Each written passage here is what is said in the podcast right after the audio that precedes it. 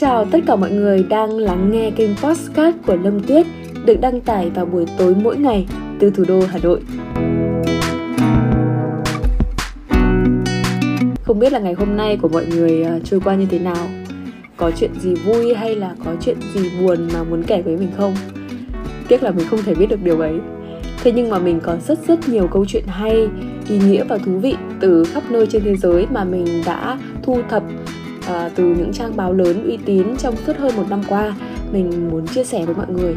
Hy vọng là sẽ đem đến một điều gì đấy tích cực hoặc chỉ đơn giản là sẽ giúp mọi người ngủ ngon hơn. Bây giờ thì mình xin mời mọi người cùng lắng nghe tập đầu tiên nha.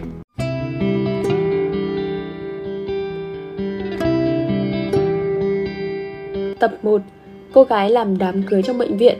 Cô gái này ở Mỹ nha mọi người. À, Cũng làm giám đốc ấy. Nữ giám đốc. Alexa 29 tuổi quyết định tổ chức đám cưới ngay tại bệnh viện để có bố, người thân duy nhất có thể nắm tay mình dẫn xuống lễ đường. Alexa gặp và yêu anh Bruce từ năm 2011 qua những lá thư tay và những câu chuyện riêng hài ước. 8 năm sau thì anh Bruce bắt đầu cầu hôn Alexa trên một chiếc thuyền và có giấu một lá thư trong chai thả trôi trên mặt hồ. Nhưng mà vì đại dịch thì lễ cưới của họ phải lui tới ngày 7 tháng 5 năm 2021 vào một buổi sáng trước ngày cưới. Thì ông Edward 59 tuổi, là cha của Alexa, thì bắt đầu ngồi đợi trong phòng khách sạn. Thì đột nhiên ông ấy có biểu hiện là ông ấy bị đau tức ngực. Alexa thì có tường thuật lại là, tôi chỉ nghĩ là cha mình đang căng thẳng và lo lắng. Thế nhưng mà ông Edward thì liên tục phàn nàn là cái cánh tay trái của ông ấy bị rất là đau. Đây là một cái triệu chứng phổ biến của cơn đau tim. Khi mà cha của Alexa phải ờ, đến bệnh viện bằng xe cấp cứu thì ý nghĩ đầu tiên hiện lên trong đầu Alexa là hủy bỏ đám cưới. Chiều cùng ngày thì bác sĩ phát hiện hai động mạch tim của ông Edward bị tắc và phải mổ. Nếu mà ông xuất viện ngay sau ca phẫu để đến dự lễ cưới của con gái thì ờ, quá mạo hiểm và không ai đồng ý. Các y tá thì quyết định làm đám cưới cho Alexa và hôn phu ngay tại bệnh viện. Cô dâu uh, gọi cho người làm lễ Chú rể thì huy động nhấp ảnh ra và quay phim, chuyển địa điểm. Đôi tình nhân không mang gì nhiều ngoài nhẫn cưới, trang phục cho mình và một bộ vest cho bố. Nhân viên y tế giúp họ chọn địa điểm tổ chức buổi lễ. Ngoài mời cô dâu và chú rể cà phê, các y tá cũng chúc phúc cho đôi tình nhân, vui vẻ và thay đồ giúp bố của Alexa. Alexa thì có chia sẻ là cha tôi như ngôi sao trong đám cưới, ông vẫn có thể dắt tôi xuống lối đi và trao tôi cho Bruce như đã lên kế hoạch. Điều cực kỳ quan trọng là cha ở đó. Cô dâu xúc động kể trong cái buổi ngày cưới hôm mùng 5 tháng 6 uhm, Có một câu chuyện cũng khá là buồn. Đấy chính là mẹ của Alexa thì qua đời khi mà cô mới 7 tuổi. Bà thì đã phụ bố nuôi cô trưởng thành. Năm 2015 ấy, thì bà của Alexa cũng qua đời rồi. Cô nói việc không có cha trong ngày cưới là điều mà cô không thể chấp nhận được. Ờ, Sau khi tạm biệt bố thì ờ, đôi vợ chồng son vội đến khách sạn để làm lại ờ, lễ cưới lần hai với những vị khách khác của họ. Còn ông Edward thì đã phẫu thuật thành công và xuất viện 5 ngày sau đó. Cái câu chuyện này với mọi người mà mình ờ, mình bị cảm động đấy mình không biết là sau này khi mà đến lúc mà mình ờ, đến ngày cưới của mình ấy ờ, cái giây phút mà bố mà dắt tay con gái và trao cho con rể mình không bao giờ có được nữa.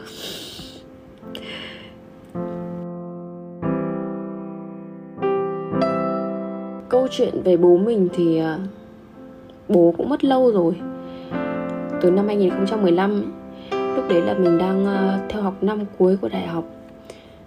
Thì ờ, đến tận bây giờ mình vẫn bị hụt hẫng tại vì không mình không nghĩ là bố lại ra đi nhanh thế mà cũng không ai nghĩ là bố mình lại ra đi nhanh thế. Thì bố có tiền sử là bị bệnh gan và trước đấy là cũng có đi viện mấy lần rồi. Nhưng cứ nghĩ là à lần này bố lại bệnh thì đi viện rồi lại lại sớm khỏe lại rồi lại về nhà.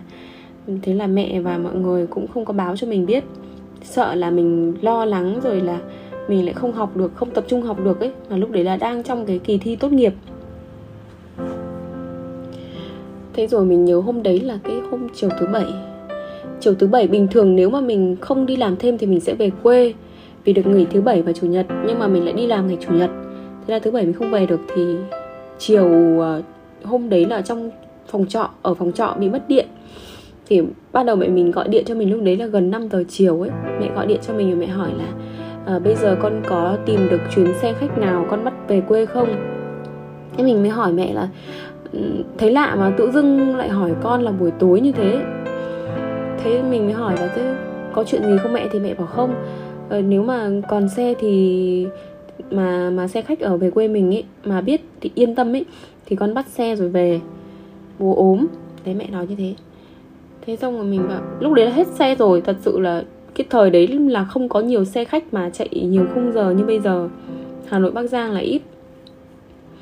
Thì mình cũng bảo với mẹ là không bây giờ hết xe rồi con không bắt được xe thì có gì thì mai con về. Thế xong rồi mẹ cứ chần chừ một lúc mẹ cũng không nói gì với mình mẹ cũng không nói là là bố mình ờ, à, một lúc lúc sau đấy là uh, cô cô ruột của mình ấy từ trong nam gọi điện cho mình thì mình đã thấy cái gì đấy rất là bất an rồi. Bình thường cô ít gọi điện cho mình lắm mà cô lại còn ở trong trong trong sài gòn rất là lâu rồi ấy. Thế cô hỏi là đang ở đâu? Thì cũng bảo là cháu đang ở hà nội. Thế lúc đấy là nghe thấy cô khóc. Cô bảo là sao không thu xếp mà về với bố đi? Cô thì cô không ra kịp rồi. Ở lúc đấy mình như kiểu là trời, đất sụp đổ rồi, mình có gọi lại cho mẹ mình. Lúc đấy là mẹ bắt đầu khóc.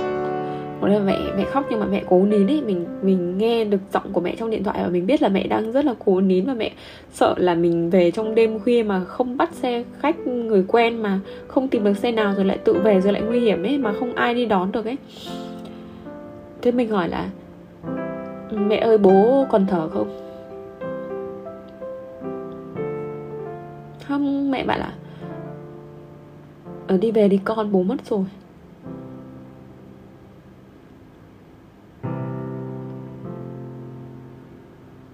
Đấy thế là rất là nghe lý do rất là thế là mình mất bố đấy. À, từ đấy đến tận bây giờ là mình gần 30 tuổi rồi mình vẫn chưa muốn lấy chồng. Mọi người biết một lý do rất là ngốc nghếch vì sao mình có đi tham dự đám cưới của bạn bè rất là nhiều của những người thân quen rất là nhiều đồng nghiệp cũng rất là nhiều à, mỗi lần mà chứng kiến cái giây phút mà uh, cô dâu ở trên lễ đường rồi là chú rể uh, được bố của cô dâu dắt xong rồi trao tận tay cho chú rể mình chỉ nghĩ là đến lúc mà sau này ví dụ mình cưới thì mình sợ cái cảm giác mà mình không có ai để mình không còn bố để để dắt tay mình trao cho chú rể trao cho người chồng của mình nữa và mình tủi thân ấy. Thế là mình đúng là ngốc nghếch, đúng không? Đấy là lý do vì sao mà đến bây giờ mình vẫn chưa muốn lấy chồng ấy. Mình sợ mình không vượt qua được cảm giác tủi thân đấy. Mình cứ tưởng tượng đến ngày đấy là chỉ còn mẹ ờ, đi bên cạnh mình này, hoặc là anh trai sẽ là người mà thay bố để làm việc đấy. Và một cái điều là từ cái lúc mà mình ờ, đi đi học đại học ấy, mình chỉ có làm làm thêm thôi. Thì mình mới mua món quà mà đầu tiên mà mình mua cho bố mà bố bố rất là thích, mọi người biết là gì không? Đây là một chiếc áo, hai chiếc áo, hai, ba chiếc áo phông. Ba chiếc áo phông mà mình mua ở chợ đồ cũ. Vì là bố, hồi đấy là bố bị sơ gan và bụng bố cũng bị phình to ấy, nên là bố thích mặc những chất liệu vải nào mà co giãn mà dễ chịu mà thoải mái mà mát. Thì mình có biết một khu chợ đấy là chợ đồ cũ nhưng mà chuyên những đồ hàng hiệu của nước ngoài ấy thì bạn mình có dẫn mình đến đồ second hand ấy. Ờ, nhưng mà nhìn thì có vẻ cũ nhưng mà chất liệu thì rất là sờ rất là mát tay và có tem mát hàng hiệu. Nên là mình nghĩ là nếu nếu mà để mình mua một chiếc áo mới hàng hiệu cho bố thì lúc đấy mình không có đủ tiền mà nếu mà mình giặt sạch sẽ đi rồi là mình sấy, mình là và để bố mặc mà bố thích thì cũng rất là thoải mái. Vì là cái vải ờ, bố chỉ thích những cái loại vải mà mặc dễ chịu như thế thôi. Thế là mình có mua mấy áo về cho bố. Đấy là món quà đầu tiên và duy nhất mà mình mua được cho bố đến tính đến thời điểm hiện tại.